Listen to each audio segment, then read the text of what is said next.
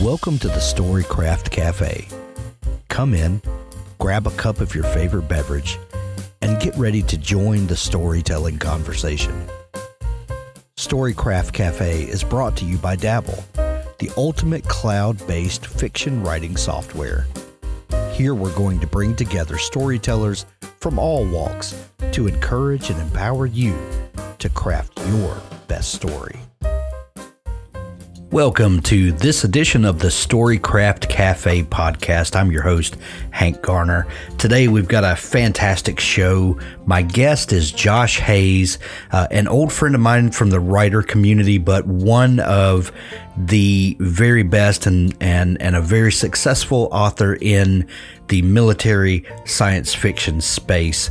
We talk all about how he got started in military sci fi, what it is that he enjoys about writing that genre, but also you know how he desires to write in other genres and we talk a little bit about you know how you stretch from one genre to another and you know hopefully bring your reading audience over with you. Before we get over to josh uh, let's hear from elly griffiths who talks uh, with me about creating a pen name why she felt like she needed to create a pen name to separate one uh, bit of work that she was doing from the other uh, bit, and uh, you know, hopefully that uh, you can pick up something there from Elly's journey and uh, and how she decided to segment what she does. We've uh, we've got some changes coming to the podcast in the next few weeks. stick around with us. We're going to try some format changes. I think you're really going to like what we're going to do, but just bear with us. So I, I wrote four books um, as Domenica De Rosa, and they were all kind of about Italy, family, relationships, that sort of thing. Sure. Um, but then I, I, had an idea for a different sort of book, and it was going to be about archaeology. And the reason for that is that my husband Andy had had a career change. So when I met him, he was a lawyer. And I actually met him in, in a city wine bar, if you can imagine, in London. he was there with all his lawyer friends, and I was there with my publishing friends. And I remember at some point in the evening, he said, Oh, you know, I, I didn't really want to be a lawyer. I wanted to be an archaeologist. And I thought, Oh, that's so sweet. Um, so we got married. Um, and, then, and then when we, we were married and we had two young children, he said, Oh, do you remember that thing about being an archaeologist? I'd kind of like to do it now. Um, and it did seem a bit less sweet, I can tell you. So um, Andy went back to he went back to university and he studied archaeology, and um, it, it, became an interest for both of us. And one day we were walking across uh, Titchwell Marsh, which is a marshland on the North Norfolk coast there, with our young children. Because, you know, when he went back to university, we couldn't afford, you know, those lovely Tuscan holidays before that inspired my Italy book. So we went back to Norfolk. And the reason why we went to Norfolk was because my aunt lives there. And uh, I'd always spent a lot of time with my aunt when I was a child. And she has a boat, which is on the Norfolk Broads, on the rivers there. So we, we went back to having those sort of holidays with her. Um, and Andy and I were walking across Titchwell Marsh, um, and Andy happened to say that prehistoric people had thought that marshland was sacred because it's neither land nor sea, but something in between. Uh, they thought of it as a bridge to the afterlife. Neither land right. nor sea, neither life nor death. You know, like a, a liminal zone, an in between place. Um, right. And as so soon as he the, said, in the same way that that they held uh, uh, dawn and sunset is sacred because it's the the time between times. It's, it's yes, fully day, not fully night. Yes, exactly. And of course, we're talking on the summer solstice, aren't we? On the right. Yes, we are. it's exactly the day to talk about this. But right. yes, exactly. It's this whole idea of the landscape itself kind of being sacred and special.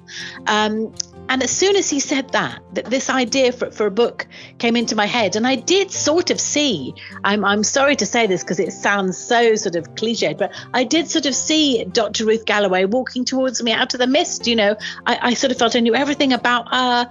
You know, just where she'd been to school, where she'd been to college, who her friends were. Um, and, and I wrote the crossing places sort of quite quickly and showed it to my agent. And she said, Oh, she said, Oh, this is crime. You need a crime name. So I became Elly Griffiths almost on the spur of the moment, but it was my grandmother's name. She was Ellen Griffiths. And I think, I don't know why we picked, we decided on Elly. I think it just looked a bit tidier on the book covers. But so, you know, I became, I became Elly Griffiths from that moment on, really. And we are live here in the Storycraft Cafe. Thanks for joining us again. Uh, I'm your host, as always, Hank Garner. Today, I'm thrilled to have uh, one of my my best friends in the in the writing space, Josh Hayes. We've known each other for a long time. Um, we don't get to hang out as much as we used to, but uh, but we're going to try to fix that uh, soon. Josh, uh, military sci-fi is is kind of uh, his wheelhouse at the moment, but I have a feeling that Josh is going to tell us how uh, he has designs to stretch those boundaries one day. Welcome to the show, Josh. It's true. Hey, thanks so much, man. Uh, I was telling you before, I absolutely love chatting with you, and uh, it's been way too long since we've had an opportunity to sit down and and uh, shoot the writing stuff, as it were. So, thank right. you very much for inviting me back on.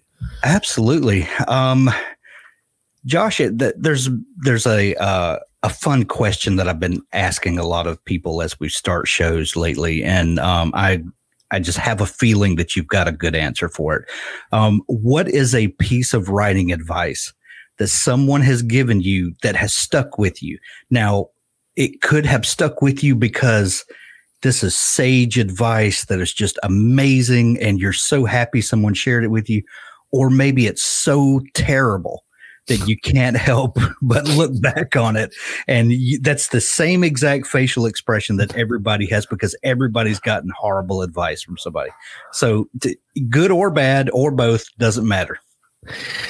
Um, man, that's a super good question and not a softball to start the interview. So, uh, on good on you, good on you. Um, man, terrible writing advice is so easy to come across. Like yes. the the the bad writing advice seems to overwhelm the good, and um, you know, there's so many people out there peddling the next best thing, or if you do this, you'll be a successful writer. It's just so many of that stuff. It really just makes me want to bang bang my face in my keyboard and and. uh good writing advice though is is really hard to come across. And it's more than not more often than not it's extremely subjective to who you're talking to. And one of the things i've noticed uh, from doing i mean we're in season seven of keystroke right now. Nice. uh, so uh, just about seven years of doing that show one of the things i noticed is every piece of advice is from every author is different. Yeah. Um, but I would say for me personally, the best piece of advice that I could get from anyone that I've stuck with me is to read more read a wider spectrum of fiction than you write um, and that seems very simplistic but like I write mill sci-fi, and for the longest time, all I read was mill sci-fi. Right. Um, and so you get, you know, a a just a steady stream of identical concepts and identical themes, and it's good if you're just starting out and you're trying to understand the tropes or the stereotypes that you do and don't want to hit.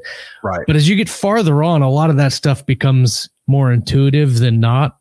And if you're not reading outside of your genre, you're missing a lot of things that you can bring into your writing that would make it stand out or make it better. Um, the biggest uh, example of that that I can think of off the top of my head is um, I recently, this last, uh, well, I read the books last year um, in 2021. Um, uh, the series called the Gray Man series, which actually just came out on Netflix as a movie. Um, yeah. And the the movie, as it always happens, is nothing like the books. Um, but the books, as a study in craft, are phenomenal books, and the writing yeah. is spectacular. And the way that he writes, uh, Mark Greaney is the author. The way that he writes uh, narrative action, um, phenomenal, superb. And I have taken a lot of what how he writes that and incorporated that into how I write action narrative. And I had I not, those are modern day thrillers. Um, and so had I not gone into that genre or or found those books, a lot of that stuff I would not have found. And so that I guess that's a long-winded answer of me saying read outside your genre because there are a lot of things that you will pick up through style and through just different storytelling methods that will and can improve you as a writer. That's fantastic advice. Um, have you read Mark Greaney's new book, Armored? So actually, I've got the signed uh, hardback. Nice. Sorry for going out of frame. And I've also yeah. got the signed hardback of his oh, latest yeah. Sierra 6. I'm a huge Greaney fan. I have not, so this is interesting. I have not read this one because I listened to the audio drama before this came out. Yeah. And it's it's basically the exact same story. This is obviously just expanded in novel format. The audio drama was outstanding. Yeah. Um and I I've only listened to a couple of those. Like there was one that they did for Aliens um, right. a couple of years ago that was basically like the sequel to the second Aliens movie, and they just yeah. did away with Alien Three, right. um, which was great. Yeah, as they do. well, it's interesting because everybody hates Alien Three, but that was my favorite one besides the second one, just because I liked David Fincher's directing. Um, but yeah, uh, we go around and round of that. Uh, way better than Alien Resurrection, that's for sure. We had uh, uh, uh, uh we had Mark Greaney on the show last week, and uh, oh, cool, talking about Armored, and um, my my son Ian is is waving as he comes by to pick up my other son. Anyway, yeah, um, he uh yeah phenomenal phenomenal writer and the the audio drama i'm glad you mentioned that because uh, audio dramas don't always work. You know, you look at right. some, and uh, who's the company I'm I'm blanking right now that does mostly audio dramas. Their tagline is like a movie in your head. I don't know. Uh, I don't know. I don't. I don't know that I've heard uh. Graphic audio is that what I'm? Oh, thinking? Oh, maybe. Graphic, yeah, maybe. They, they do a lot of fantasy book, and you you look at um, there's a there's a cast of like 30 actors and you're like this is going to be amazing and not always. Um, yeah. Sometimes a book just needs to be read the way the author wrote it. Um, you know, there's yeah. a narrative style that that's why novels are different than than screenplays or, or stage plays. You know, um, but yeah, that one that was a phenomenal interpretation for sure. I uh, I read. Uh, so the audio drama, the the ar- armored audio drama is really good, and one of the things that I found um, as a as an author reading and a lot of times like you it's like uh you're watching a movie or you're watching a TV series and as a writer you're picking out the things that they're doing and yeah. more often than not it's the things that they're doing wrong and you're like oh that's so dumb uh yeah. but in this book there's a lot of like um the antithesis of show don't tell and right. in, in, the in the audio drama they have to do exactly the opposite because you can't show what's happening you have to tell. So right. for instance there's a scene I, and i i found it very jarring at first but as i got about a quarter of the way into the book i realized what was happening and why it was happening and it made sense is that everything that happens in the audio drama happens through dialogue. There is right. no narrative right? And so it's just like watching a movie except you can't see it. Right. And uh, so there's gunshots and there's explosions and there's car sounds and all this other stuff. And you know there would be a scene where the the the main character has to go from the back passenger to the driver's seat. And he says in dialogue, hold on, let me get behind the wheel. I'll climb into the seat, get down, and then I'll drive. And there's stuff like that that happens through the book that you're like, okay, I get what you're doing. You're setting the scene for the listener and you're doing it through dialogue. And had it been a movie, you wouldn't have needed that line, but right. because it, you're listening to it, you needed it. And so I can see why a lot of people would be turned off by that, but it made sense. Oh, my camera's kind of, there we go. It made sense in the thing. Yeah. And I, I really, after I got used to it, I really enjoyed it. Um, you mentioned earlier that you're in season seven of Keystroke Medium. Uh, for the folks listening who don't know what Keystroke Medium is, give give people the elevator pitch for your show that you do. Uh, our the elevator this elevator pitch is very simple. If my camera will, fo- why is the camera not focusing? It's going to bug the crap out of me, and I'm sorry for waving my hand good. in front of the camera like a crazy. The, the elevator pitch for Keystroke is basically a couple of guys hanging out in a bar, drinking beer, talking about writing. Um, and it's evolved obviously over time. Uh, we started with one show, and then at one time we had like five shows. Um, yeah. and I think now we're back down to two, sometimes three. It kind of depends. We're kind of like on a hiatus year this year. Um, there's just a lot of stuff going on. Um, Kayleen and Lauren have a lot of work, uh, editing now and, uh, Scott got a, a new position at his job. And so we're still kind of working around, trying to figure out what's best for the company yeah. what's best for that. But it's a it's a writer centric podcast. We talk about story. We talk about you know writing uh, different aspects. Last week we had Neal Asher on talking about uh, his writing life and his uh, you know just everything that he's doing. He was of course he had two short stories in uh, love, love death and robots the yeah. uh, netflix anthology. And that's just it's if you're a writer and you want you're looking for a couple of guys that really have absolutely no idea what they're doing, but you want like they're your people, you can come yeah. like I always tell people we did it com- extremely backwards. And you know this, I've, we've talked about it before. Like, yeah. for instance, Larry Correia, he has a podcast now. Well, he didn't have a podcast before he was famous. He got famous and then started a podcast. Right. We right. did it exactly the opposite, and nobody knew who we were. We were like, "Hey, come hang out with us," and uh, uh, so and we, still nobody knows, still doesn't know who we are. Um, but it's it's fun to still hang out and talk. Well, you know, I um I got into podcasting, and I've, I've told the story a million times because I um I wanted to to be a writer, and I, I, was already a writer, but I wanted to be a better writer than right. I was, and and because I had a history in radio, and I, I kind of knew, you know, how to do the thing, and the best way that I could figure out to be better at what I do is to hang out with other people that were good, and then just hopefully by osmosis and by building relationships with these people, you become better because you hang out with better people. You know, it's yeah. kind of like mom always told you, you know, if you'd hang out with a better class of friends, you wouldn't get in so much trouble, you know. right. Right.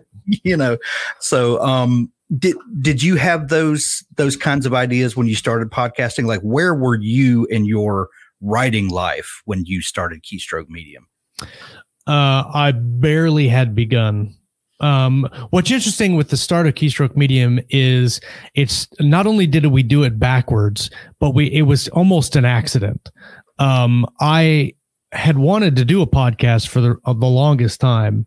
Uh, I just didn't know how to do it. I didn't know what to do. I didn't know yeah. how I was going to present it. And Scott and I, uh, Scott Moon, uh, who lives here with in town, and um, we both had the same job, and I thought you were um, going to say lives here with me. And he's yeah, basement. He's, where, he's over there. he's actually he lives within spitting distance, right behind me now, and in, in some oh, apartments. And he's building a house that's a mile away from me over there. And once his house gets built, it's gonna be you ever that guy that like taps on windows like outside the bedroom and like hey, that's going to be me. Um, but so we Scott used to tell stories. yeah, can Scott come out and play? Um so we we used to meet weekly uh, yeah. and drink coffee and just talk about writing. And then one day I couldn't. I had all four of my kids and I couldn't get out of the house, and my wife was working, and I was like, "Why don't we just like have a Skype call?" Or a, a whatever it was at the time, I don't remember. Yeah. And um, so we did, and we ended up talking for a while, and we did that several weeks in a row. And then the idea of the podcast came back to me, and I was like, I, I still want to do this podcast deal. And I said, Well, we're talking about writing anyway. Why don't we just right. record our conversation? And so I, I pitched it to him and I was like, look, we don't have to do anything special. And we didn't, um, which is also the wrong thing to do. Uh, I was like, let's just record our conversations and we'll throw them up on the internet and uh, we'll see where it goes. And that's what we did. And the the idea of doing it live was really just because I didn't want to edit it afterward. I wanted yeah. to just be done with it and hit record and then leave it. And then and that's just how we've been doing it ever since. did uh did your writing and publishing life uh coincide with the launch of Keystroke? Like when did you published that first. Uh, I, I, think it was a, a, novella. Was that the first thing that you published? It was, and it's not available anymore. Um, but it it was a, a, a novella called my heart because I yeah, love that book. Yeah, it's uh well, so I the the first the second star series is what we're yes, talking about. Yeah, second second star is the first thing, the first big project that I I wrote and published myself. Um, uh, I started that back in like 2011, 2012 ish, and basically it was a science fiction reimagining of Peter Pan. And yeah. fun story, great story. And actually, when I watched when Arcane came out earlier this year, and I watched it, I was like, "This is exactly what I wanted Second Star to look like." And these people stole it from me, but whatever. Um, it, it, was a fun story. I published that, and right around the same, same time I published that is when we started doing the podcast. Well, what happened with uh, the podcast is everybody asks me all the time, and I don't know if you get the same question too. Is do you make money off your podcast? How much money do you make on your podcast? Everybody thinks Joe Rogan millionaire when you think of podcaster, and I'm like, right. I don't make any money off the podcast, but what I did make was a lot of opportunities. Yeah, and uh, I met Richard Fox. I met Nick. Uh, Nick Cole and Jason Anspach. I met Steve Beaulieu, a whole bunch of people that now are really close friends um, that I have manipulated is not the right word uh coerced maybe into uh giving me money for book projects and that has made me a lot of money. Um yeah. and my my writing career would not be what it is today without keystroke medium 100% there's no argument there. I would not have i would be maybe a quarter of the writer today yeah. without keystroke yeah, I, I 100%. The relationship return uh, is is is more than than any monetary compensation could. Right. it, it, you just can't even put them in the same ballpark. Yeah. Because we are uh, kind of our overarching theme today is finding your niche and where you fit in the publishing world. Um, that that first series, the second star series that we talked about, yeah, is different from the stuff that you're writing and publishing today. There there was a a, a different feel, a, a different subgenre, uh, yeah, if you will. There there were a lot of similarities. Like I could I could tell where you were going as a writer, but next to what you're publishing now, they're they're a little different. Um, yeah. What, what talk a little bit about finding um, the sweet spot of what you enjoy versus what makes money because that that is a, a, concept that that a lot of writers wrestle with and finding the thing that you can be successful at however you define that right. is very difficult for a lot of people well it's interesting because you know um, you could look at becoming a writer becoming a writer is not like just picking a career you know uh, you yeah. know you look at whatever the the wide spectrum of opportunity that's available in the world career wise and you're like which one makes the most money? I'm going to go do that. But you right. can't do that because maybe you don't have the skills to be a doctor or a lawyer or whatever. You always there's there's there's the opportunity to go and do a thing but whether or not you can do it uh, physically mentally that kind of thing those all play a part. And i think the same thing happens in writing too not to that extent because i think if you really wanted to, you could probably write anything as long as you intuitively are a good writer. But right. there are certain genre, like I would be a horrible romance author. I could not go and do that, even though that's where 90% of the money is made. like everybody that makes millions of dollars in the indie community, there's a lot of them that are romance authors. Um, that's what your wife said. Yeah. um, but I, I grew up reading sci- science fiction. I grew up reading David yeah. Weber and uh, you know Peter F. Hamilton and and and all those guys. And can I interrupt you for just a second? You've yeah. gotten to be pretty good friends with David Weber over the years, haven't you? Yeah, yeah, we're we're uh we exchange messages. Yeah, he called me out of the That's blue a couple of months ago. Yeah, it's great. By the way, you know, just as a kid growing up reading science fiction, you know, starting this, you know, podcast al- allowed you to to to meet one of your heroes. That that is One hundred percent. And he and he uh, blurbed my book. He blurbed uh, Edge of Valor. He read it, uh, gave me phenomenal feedback on it, and now his blurb is on the cover of my book. And like I, crazy. I could never have seen that uh, coming. You know what I mean? Like, Yeah. um, and he's been on the show several times. He loves coming on the show, and those are some of the longest shows we have on record. Because if you've ever talked to David, he he's he's not a short speaker. He he can He's got things to say. Yes. Yeah. so I, you know, uh, I, I, I came to writing science fiction very naturally, and um, I wrote uh, the first. So the first thing I wrote after Se- Second Star, Second Star never was never finished. I actually outlined the last book, and I know how the story ends. But right around that time is when I uh, hooked up with Richard Fox, um, who re- had was in the middle of writing the Ember War. I think he had finished book six or seven or something like that. And I had had him on the show. I think he, was like the fifth guest on Keystroke. And um, he messaged Scott and I and was like, Hey, I'm looking to do some other uh, projects in the Emberverse. If you guys could pick something, and he gave us kind of a list of, you know, scenarios, would you want to write one? And I was like, yeah, I'm there. I am there. And Yeah. so Second Star got put on the back burner and um, wrote Terra Nova. Uh, was exceptionally well received by his audience and by fans all the way around. We had a phenomenal launch. Um, it's still one of the most uh, the most well received series I've ever written. Um, uh, and of course, uh, wrote Stryker's War with Nick and Jason in the Galaxy's Edge universe. Um, that book is the single most successful book I've ever written uh, because it was a one-off book, but I've made the most money off of that book than I have uh, uh, all the other ones. Um, and then I wrote the Valor series, and the Valor Edge of Valor was a, a book that I planned for six years, and it went through a number of iter- iterations before I wrote it. It was my first solo release, and that was received really well. And the things that I learned writing Terra Nova and Stryker's War, and even Second Star, all went into Edge of Valor, and I kind of found my voice in that book, and um, that's you know people know me for my mill sci-fi. I write um, uh, really straightforward, um, not really introspective uh, action adventure mill sci-fi. It- you know, and uh, I'm I'm intuitively I know that I'm good at that.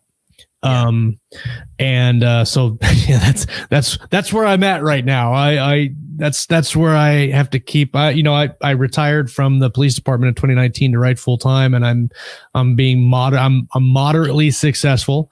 Um, uh, and so I've got to I've got to keep pounding away at those. I'm working on a series right now called Weaponized, and uh, um, that's basically going. It's it's like a combination of um, the Gray Man or Terminal List um, with uh, uh, John Wick, but it's in space, and uh, it's it. yeah. So it's gonna be fun.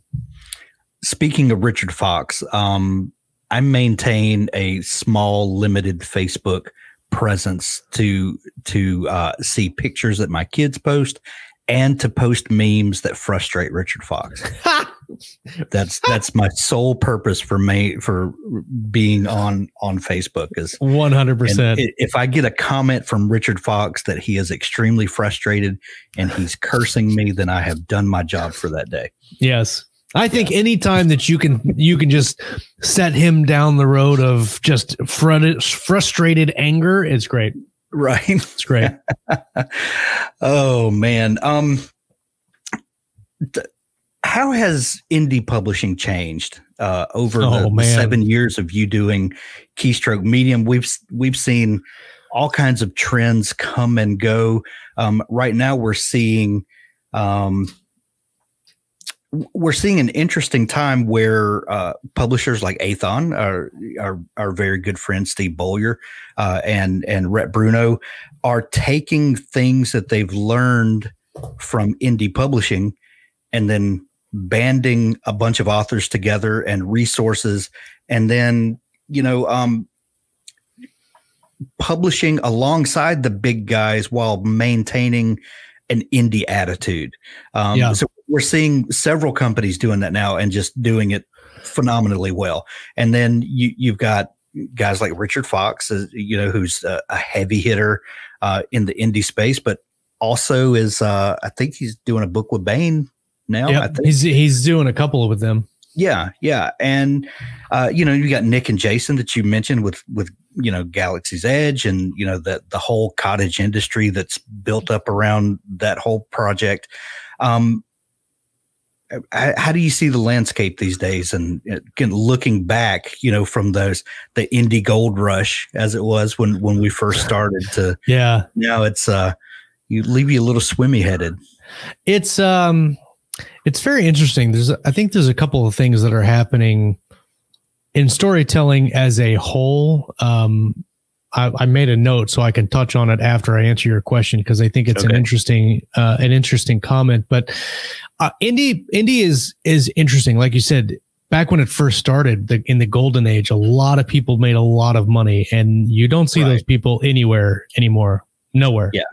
Yeah. Um, and whether or not that's because they they just made all their money and dipped, or they the readers figured out that they weren't very good authors and right. they just slid slid uh, away back to obscurity or whatever. Um, it's interesting. Yeah, I, uh, it's interesting because fundamentally things have shifted especially on amazon where you know you used to be able to do a free book and that would skyrocket your book up the the, right. the, the, charts and then you would slap it back to 299 and make a crap ton of money because it was still rising the charts and right. they changed that and then 99 cents became the new free and now people aren't doing that anymore but if they are doing it it's for a specific reason and there's a whole bunch of things happening and i think one of the interesting things that I have started seeing is the shift f- back from quantity to quality.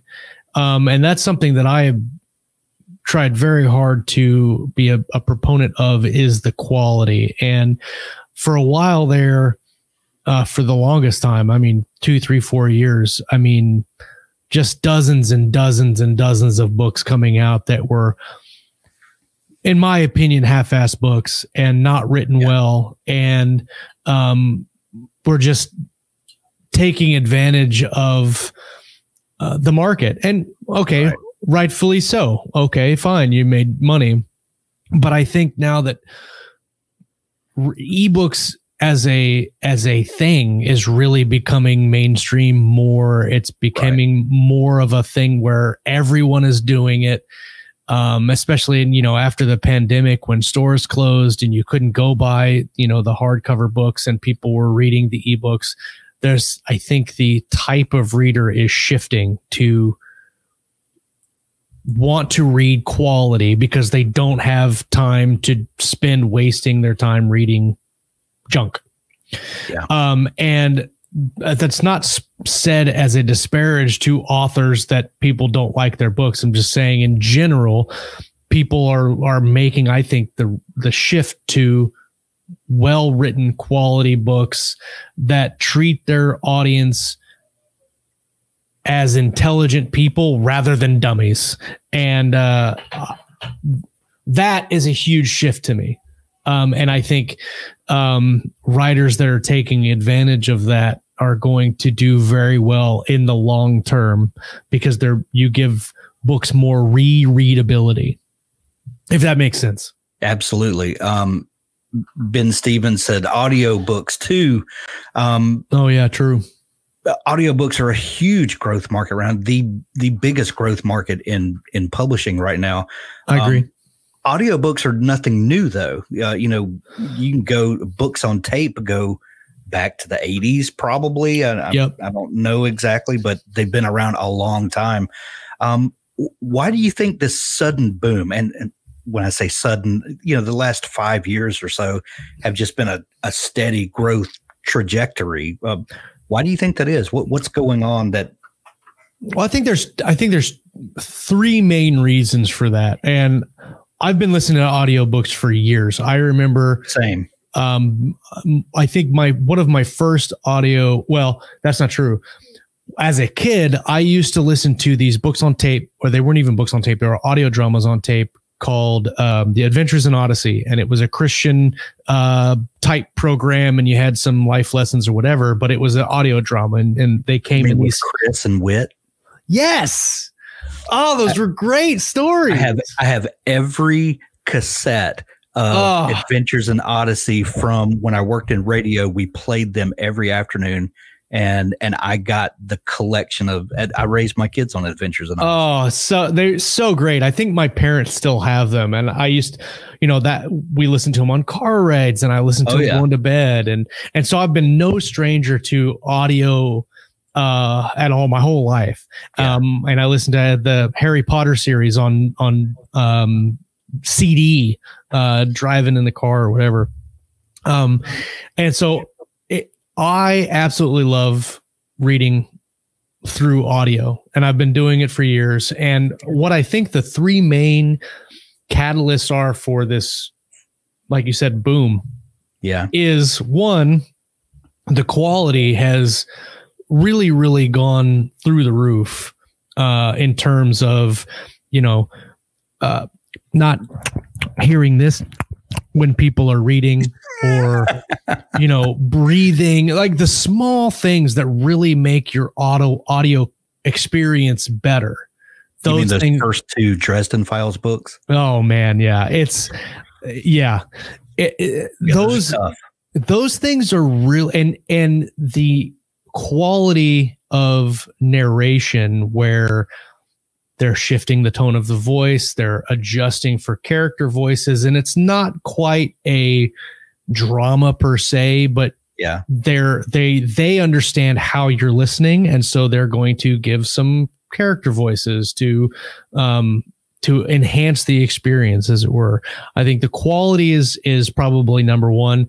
Um the availability i think is really uh a, a significant factor because you can download audio uh, audio uh, audible on your yeah. phone and you i can find a book i can download it in 30 seconds and i'm listening to it i don't right. have to go to the store i don't have to go to the library i don't need to carry around a walkman with a headphone and all that stuff it's just right there um, yeah. and the second thing is um, the readers or listeners in this case um, you know we talk about attention spans and how mm-hmm. people cannot sit and just read, which I think, and I can't do that either. And uh, you can do, you can just turn it on and do the dishes or do the laundry or you're driving your car and you don't have to stop doing what you're doing in order to enjoy a story. You can just, if I've got to do like if, when I mow the lawn, I've got big like workman noise canceling headphones that right. I I play my audiobook when It takes me an hour to mow the lawn. And so that's an hour I get to listen to my book. And so I think those three things are really, really important. And they're really um, what I think is driving that explosion. And I think the stigma of listening to books is really going the other way. I, I hate the argument where these book reader snobs are are the you listened to the book. you didn't read it. And right. I'm like, get out of here. I, I know the story. I could repeat to you what the characters say. I didn't right. read it. And I saw a comment. It was a Twitter interaction. I don't remember who, but they posted the picture on Facebook. This is just in the last couple of days. And the the comment was, you know, talking about the I can't believe that people still listen to books or whatever. And I'm like, are you going to talk shit on a blind person who has to use Braille to read the right. book? Right. I mean, it's just it, they they're listening to it or they're using their fingers. I'm like, you used your fingers to read the book. Come on, like those. I don't have time for those people. Like, yes, I enjoyed the story listening to it. So go screw yourself. What was it Neil Gaiman that made the, the yeah that's what, I, I, think I saw that yeah yeah yeah that idiot. Um, right, right, exactly, one hundred percent. I don't even have. A, I don't even. Yeah, I can't even expound on that. That's just Yeah. that's dumb. Um, as an author who who has your uh your works translated to audiobook, do you ever think about that in the writing? Does it ever occur to you like like maybe half of the people that read this book are going to listen to it? Yeah. Um, does does it ever factor in for you? It does uh, in in in limited ways. Uh, for instance, uh, in dialogue, um, I I am a very big proponent of said and asked.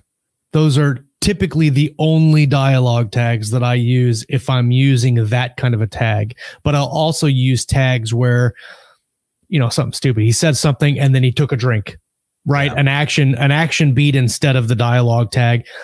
Um, because if you're listening to it and every single person says something and then it's he said, she said, he said, she said, he said, she said, that becomes extremely distracting. Even though normally you probably wouldn't hear the he said, but if it's every line, um, that becomes extremely distracting. So when I write Right. dialogue, I really look for ways that I can cut he said out or she said, whatever it is, um, or write the dialogue in a way that it flows narratively so you can maybe use it if they're in a room he can lean against a wall or he can you know pick his nose or whatever it is and you don't have to have those just extremely repetitive dialogue tags um but i mean uh, you know i for instance i wrote a character in the second terra nova book that he was a, a german scientist and i wrote out his dialogue phonetically.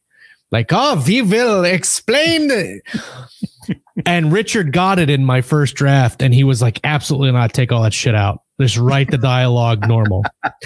And i was like yeah but his accent he's like write it normal. And i'm like okay fine. So i wrote it normal. Well then luke daniels read it the way that i phonetically wrote it and i was like yes score. Um but some of that stuff you can't you can't plan for but uh it, when it happens it it it really makes the writing it takes on its own thing. That's hilarious. Um, you are um, kind of known in in the the writing circles as the the outlining guy, or you know you you have been true adamant through the years about your outlining process. Um, that's true one of the features in in in Dabble that that uh, that we really love is is the plot grid and the um, the the tools that we include that help you to imagine your story to to build that roadmap that you write with. Um, have you always been uh, a solid outliner? And if not, when did you start seeing the importance of of kind of understanding the story before jumping in? So, um, yes and no. When I wrote Second Star, I had a very small outline. And I, Yeah. honestly, when I wrote Second Star, I was trying to do, when I started the project, I was trying to do what Hugh Howey and Michael Bunker had done with Wool and Pennsylvania. Mhm. Um, and what they had done is uh, they wrote five, 25 to 30,000 novellas and then published the omnibus after. And, Right. and at the time, and got readers hooked along and the got way. and got readers hooked along the way, Yeah. and they blew up. I mean, I remember those days. up. Yeah, I mean, we had a front row seat for that. Right. I mean, talking about the way things change and that Yeah. they are completely different. So when I started that project, I was like, okay, I, I had an idea for every part and I just started writing every part. And part one was like 24,000 and a half words. Nailed it. Uh, part two was 45,000 words. And then part three was 65,000 words. And I'm like, this is not working out exactly the way I planned it. And, uh, It grows And in the telling. yeah. Uh, and so by the time I got done with the third book, I'm like, okay, I think that if I can write book four at a hundred thousand words, I should finish the story. so, uh, some maybe someday I'll be able to do it. But after that, uh, uh, Terra Nova, I had to. Uh, Richard outlined that book. Well, we outlined it together, but he, we outlined the the story idea, and then he wrote the expanded outline and that was about 14,000 words, the, the outline for the first book. And as we kind of got more uh, accustomed to the process and knew what we were doing, that that outline became shorter. But I still write pretty significant outlines. Um, and one of the things that I like to say that's a, an argument to pantsers or gardeners or whatever you want to mm-hmm. call them is, you know, it takes away from the uh, experience and you lose some of the creativity that you do. Well, that's right. that's true, but I pants the outline. Yeah, like I didn't outline the outline; I pantsed it, and um, I never really bought that argument. That that seems yeah. like a weak argument to me.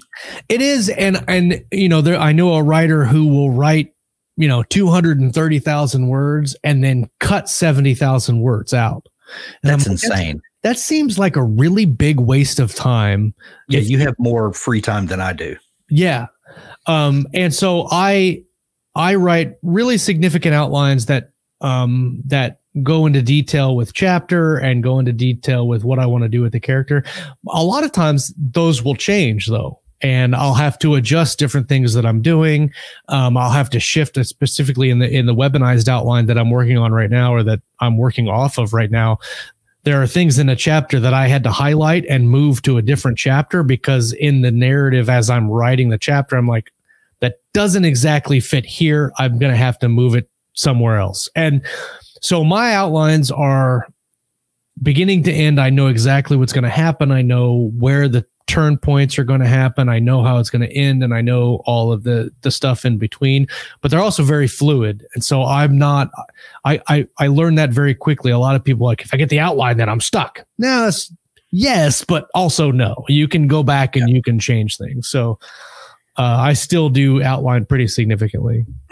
Um a couple of years ago, I don't remember when exactly, but you and I did a podcast and you made an offhand comment uh, that has stuck with me and has Uh-oh. changed the way I think about things. Uh, you said everyone outlines. Some people do it before they write. Some people take the pile of stuff that they've written and then they outline and put it all together. And right. and honestly, that changed the way I think about story structure and and about um, the your involvement in arranging the story that everybody right. does it it's just are you going to do it ahead of time or are you going to do it after the fact and um, i think the consensus is to to do as much of it ahead of time as you can especially if you're uh, a writer with a um, uh, with a production schedule. That well, and, better. One hundred percent. And and one of the big reasons I outline is I know uh, approximately how many words my novels need to be. Uh, and I aim for at least 100,000 words. And I like to be between 100 and 120,000 words for a novel. I also know that I like to average 2,000 words a chapter. So if I can outline, you know, 50 chapters, I know that I'm going to be close to that 150,000 mark or 100 100,000 mark. And if I, you know, if I do 52, 53 chapters, I know I'm going to be slightly over, slightly under. I also know that some of my chapters are 700 words, but some chapters are like 3,000 words. So like if I can look at the story and say I'm at 47 chapters, I can like, okay, do I need a pad? Do I need to do, can I, do I have space to fit in a subplot somewhere? Um, I can look at that structure like you're mentioning and say, okay, I know what else I can do with that book. Or do I need to, for instance, in the last tranquility book I was, I wrote, uh, there was a, uh, a POV that I completely cut out, um, because in the writing process where I had planned, you know, 60 chapters, um, I got to the point where I was like, I really don't need all of this other stuff. I can tell the things that I'm telling in those chapters, I can use or put in other POV chapters and not need all this other stuff. And I cut like 20,000 words out because I didn't need them. Yeah. I'm sorry, um, I was reading this comment you put. Yeah, yeah. Chris Wilson said I tried that before with a series, no outline, just a general idea, didn't work. I think a basic outline, at least, is pretty much a necessity to get it done without going crazy. Yeah, especially if you're going to write more than one book, you it it definitely helps to know where you're going. Well, and I, like I'll, I'll, use Edge of Valor as an example. Edge of Valor it was an extremely complex book that I I I would not have been able to write just by the seat of my pants. I had yeah. because that that book deals with uh, multiple firsthand accounts of a single incident, but those accounts are wrong and the characters are lying. So I had to know the truth. I had to know what actually happened, but then I had to know how they would describe the lie, how why would they do these different things? I had to put all that together for five POVs. And so and then I had to cross connect all of the POVs to make sure that I wasn't repeating incidents because I didn't want to be repetitive in the story. Right. But I also didn't want to give anything away from any of the other POVs. And I would not want I, I mean, that outline changed, I think, six times before I finally set on this is what's happening. And, uh, yeah, I, but I think, you know, basic outlining, you know, Steve and I, uh, Steve Beaulieu and I talk about writing a lot, and we both kind of had the same uh, outlook on writing. You have a basic, say you have a a one sentence line per chapter. This is what's going to happen in that chapter. Then I go back and I write three or four paragraphs of where it's at, what are they doing, what are they going to talk about, uh, are they going to do something, is there a fight, and then I go back in after that. Add more action, add some dialogue, and then I go back after that, flush the dialogue out, expand it, cut out. And so it's it's an outline, but it's also the beginning of like a massive snowflake method of writing the novel. Right. And I can sit down and write an outline in two or three days. Sometimes I've done it in a day. I, I just outlined a fantasy novel uh, a couple of months ago that w- would have, if I wrote the whole thing, it'd probably be around 160, 170,000 words. I did that in a day and a half and it was literally just chapter blank this is what happens chapter blank this is what happens and you're telling yourself the story and then you can go back in and show it after the fact great point um you have made um a place for yourself in in science fiction and military sci-fi specifically yeah um I know that that's not all that you're passionate about. Um, you and I and and, and Steve Beaulieu, um, we all love fantasy stories. Yeah. I, I, love. I, I, grew up on Tolkien and and Terry Brooks and and um and all of that. Um, I'm not very good at writing fantasy.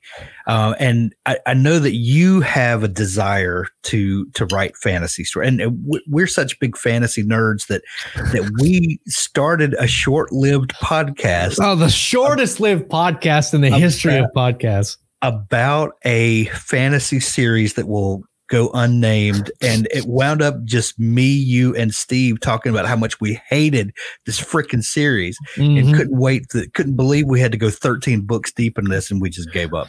Do, uh, do you still want to write fantasy? Absolutely. Is that something that you hope to, to do one day? I so I I love mil sci-fi. I write. I love writing sci-fi. I love what you can do with sci-fi. Yeah. Um, but my passion is in fantasy. Um, one of my favorite authors is Brandon Sanderson, Larry Correia. I, I have not read the Monster Hunter files or the whatever it is called from Larry Correia. I think I started it. I'm like one or yeah. two chapters into the first one, but I absolutely love his uh, uh, forgot son of the forgot saga of the Forgotten Warrior right. series. Absolutely love it. I got to talk to him in uh, Las Vegas last year at 20 Books, and I was uh, I was hanging out at the Baen booth with uh, Tony and David and Larry, and I said, David, I got or Larry, I got to ask you. I've got a theory about what you're doing in the story. Can I ask you about it? You don't have to tell me if I'm right, but can I ask you about it? Yeah. And I told him, and he was like, You're super close. The only person that has got it 100% correct was Jim Butcher. And uh, okay. I said, I said, all right, okay.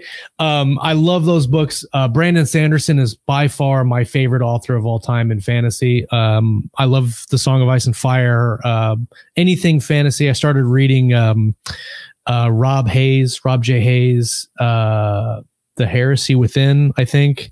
Um, Joe Abercrombie does Grimdark. Um, my fantasy is fantastic. I love fantasy, and I'm 100.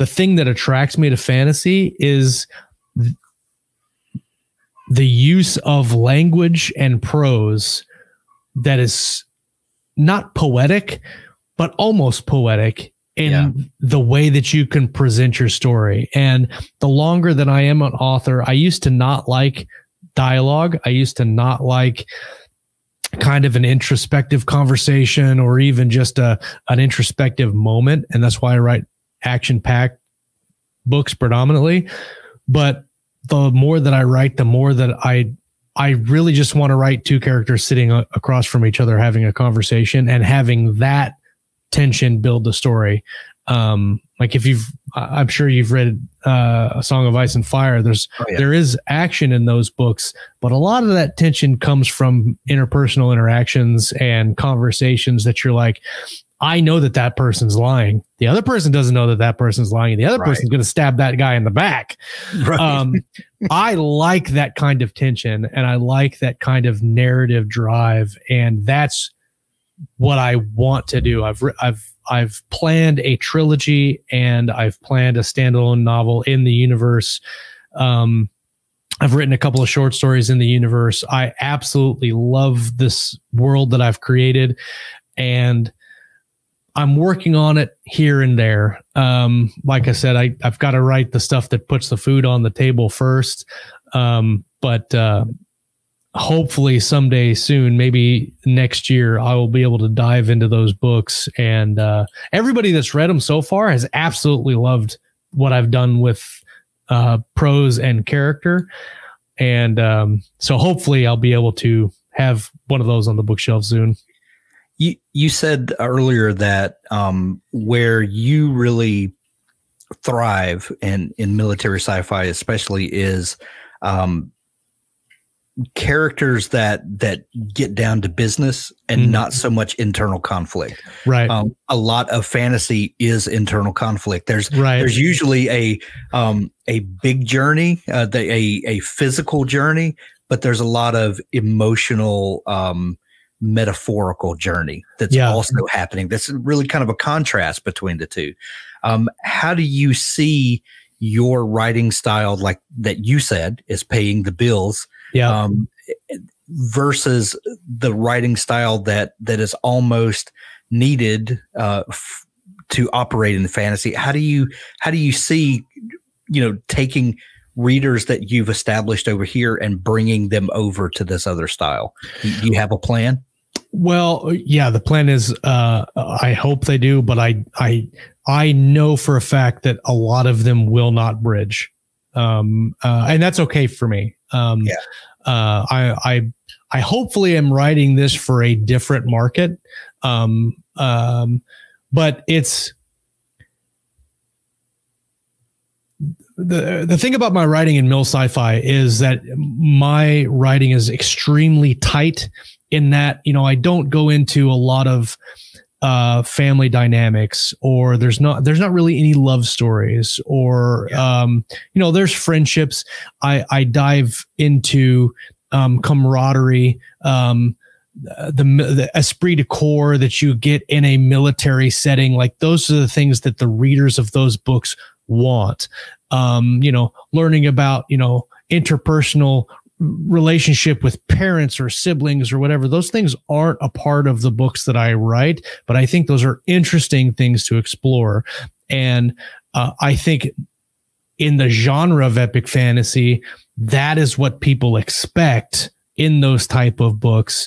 Um, and that's something that i want to get more into. I want to talk about you know i want to explore relationships um, that are more than just standing next to your brother on a firing line shooting at the enemy. Um, I want to explore, um, you know, miscommunications. I want to explore the things that, as humans, we deal with on a daily basis, um, and and look at how that can change characters responses and characters interactions with people on a on a deeper level not a boring level but on a deeper yeah. level than you typically get in a mil sci-fi novel um and and i i've set up some things in this book i mean that the overarching theme of these books is basically what happens to a world or a civilization where people believe one thing because that's always been the thing that they've believed and that their belief is kind of self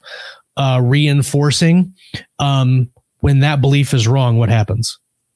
Like when it's actually wrong not that like subjectively you're believing the wrong thing but if it's wrong how does that affect the world? How does that affect you know everything in it? Uh if if because you know people are dumb. You know that. I mean we're stupid. Uh and we will latch onto something and go this is the truth. 100% i believe it. And it might not be. Yeah. uh you know and sometimes that's subjective but a lot of times it's objective. And and uh, and there are still people that are like now the sky's black. No you're wrong. No Right. the earth is flat or whatever it is you know? So you, you're not a flat earther. no no no what really drives me nuts about the like i've seen a meme where they're they're making fun of flat earthers and it's Yeah. it's the uh, a picture of the solar system and every single planet is round except for earth that is a square plane and i'm like come on guys come on like, come on Come on, come on. Oh man, yeah uh, Josh, this hour went extremely fast. Um, what what are you working on right now? Uh right um first of all it did holy crap like i feel like we just started talking I know. Um, I am working on. So I just finished up Tranquility Three. It's i with uh, Aethon's editors right now. Uh, I have absolutely no idea when I'm going to get that back. Um, and I'm working on uh, Weaponized uh, Fury, which is the first book in the Weaponized series. Um, I actually I should have talked about this earlier. I I outlined this book beginning to end. Uh, three weeks ago, I realized the book was not working and that I was um, oh no. I was promising something in the first book that I was not going to fulfill in the second and third book, um, because what I wanted to tell is a the story that I wanted to tell is kind of a a black ops uh cia type ish ground branch ish story. Of course it's far future. I'm just using that as reference. Yeah. um but i was not delivering that in the first book.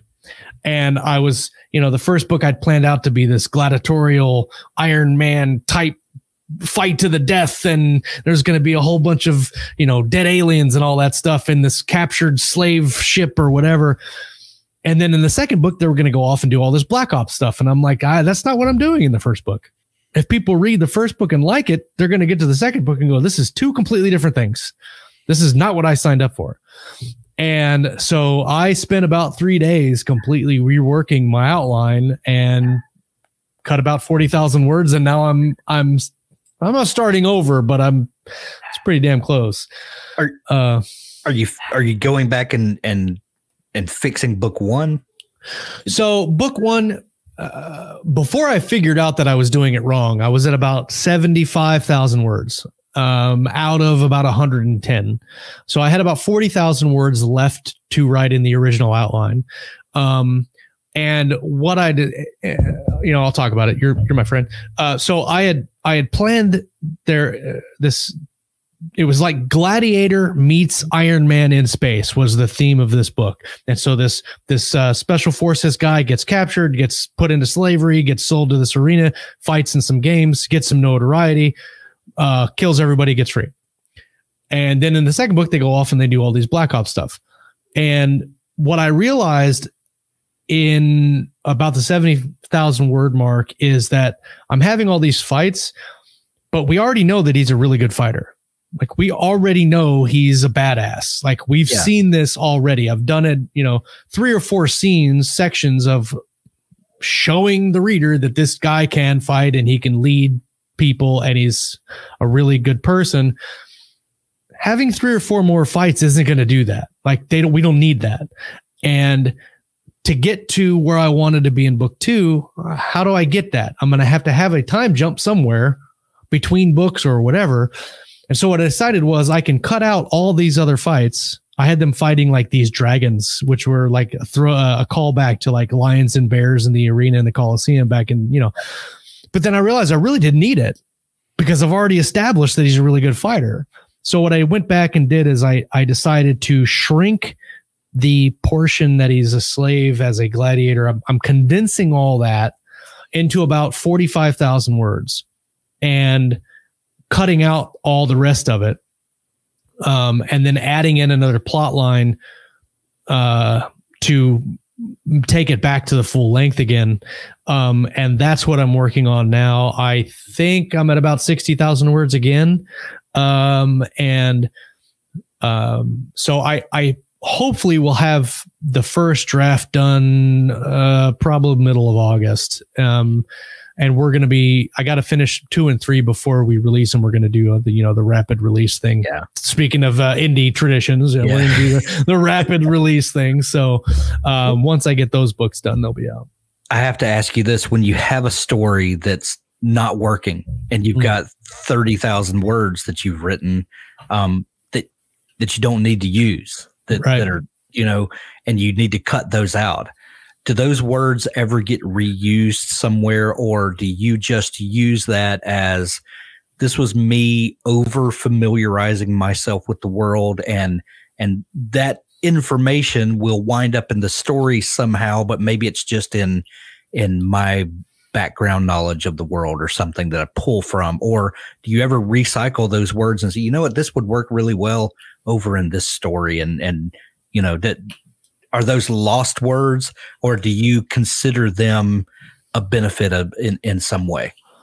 Uh, in this specific case, they're just gone. Um, there's not there. I don't foresee any circumstance that I could reuse them uh, or yeah. tweak them in a certain way, just because of how specific they are to this one book. Right.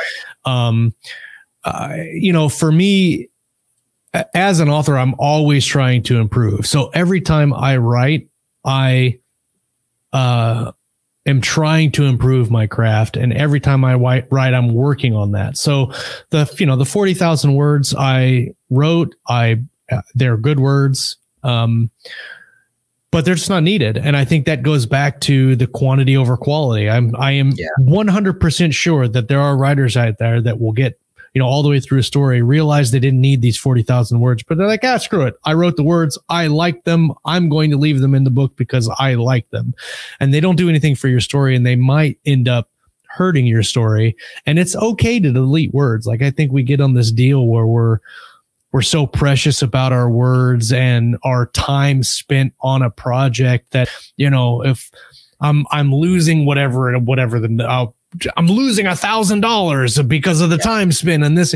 Sometimes you just got to hit delete, man. Sometimes you just got to hit delete and start over or um, go on a different direction. That's what I mean. Like, yeah, I outlined, but sometimes that outline work ends up not working, and you've got to do something different. And you've got to be okay with deleting words. I mean, it. it I am. I've written enough where I. I just. I'm not beholden beholden to my words. I'm not that precious. I'm like, nah, that sucks. Delete Right. Well, and and I think some people have the erroneous uh, idea that because you outline that that is set in stone, that that right. is a foundation that's been laid that that never can be adjusted. But sometimes, as you have just described, you get in the middle of the writing and you realize that no amount of planning ahead of time could have foreseen where this was going to end up and you just 100%. have to go back and re-architect things 100% and and that's that the happens. thing I, I, think that outlining so you understand where you're going, like even just from section to section, where you're like,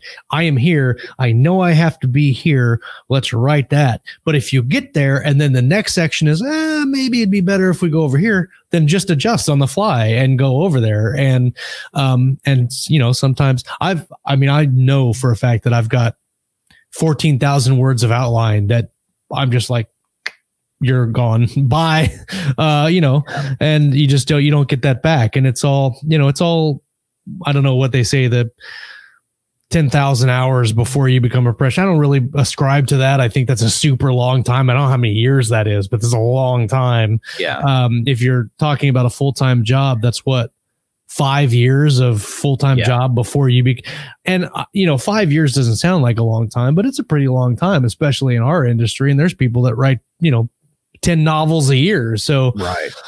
Uh, yeah, I exactly. I am I'm not scared of deleting at all. Yeah.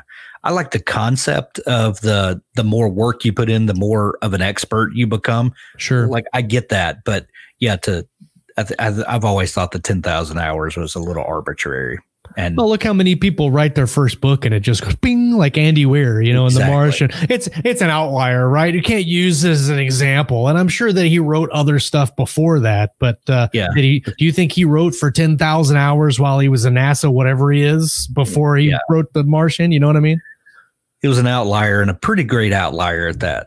I'll give you that. I'll yeah, give you that. So, Josh, what uh, if people are just discovering you today and never uh, gotten into Josh Hayes writing before? Where would you point them? Uh, I've got a website. I am horrible about updating it. Uh, uh, I was just thinking the other day, man, I should just do away with the website. I don't do anything with it. Um, JoshHayesWriter.com is my website. Um, I have a Substack that I've made two posts on, and I don't even know what the URL is. Um, mostly I'm on Facebook. I, I have a Twitter account, but I very rarely dive into the cesspool. Um, and I'm on Instagram as well. I think if you just Google or Facebook Josh Hayes, I'm I'm one of the only ones that comes up or Josh Hayes author. If you Google Josh Hayes, make sure that you put in the author because if you don't put in the author, then you get this like really dumb dirt by I'm not saying I'm just kidding. He's a he's a uh motocross guy, rides motorcycles, and apparently he thinks he's famous famouser than me. More famous, famouser than me, because he's the only one that comes up when you Google just Josh Hayes, period um, which I think is just that he's he's you know he's monopolizing on the name. And and look, I'm cool too. I think I should be on the front page of Google just as Josh Hayes, but whatever. I agree. Or or go to Amazon and search for for Josh Hayes. That's, you could do that too. Yeah, yeah. That's, too. I'm the only one on there. There, there you go. There you go. Keep the motocross guys off of Amazon. Yeah. Uh, Josh, thank you so much for joining me. And when does, if people want to catch Keystroke Medium live, when do you guys oh, do that? Uh, right now, we're doing Mondays at 2 p.m. Central is our live time. If you go to keystrokemedium.com, that website is kept up. Uh, uh, you can find a list of all our, our links to all of our shows. I think we have like 600 shows on YouTube, um, a whole bunch of authors, dozens and dozens and dozens of interviews with authors. Um, we have our own coffee now. You can buy coffee if you need coffee, um, or Facebook uh, our Facebook group is super active, and uh, YouTube is uh, youtube.com slash keystroke medium. Excellent. We'll send everyone over to see you. Josh, thank you so much for joining me today. Thanks for having me back on, man. I, I'll have to do this sooner than later. Absolutely.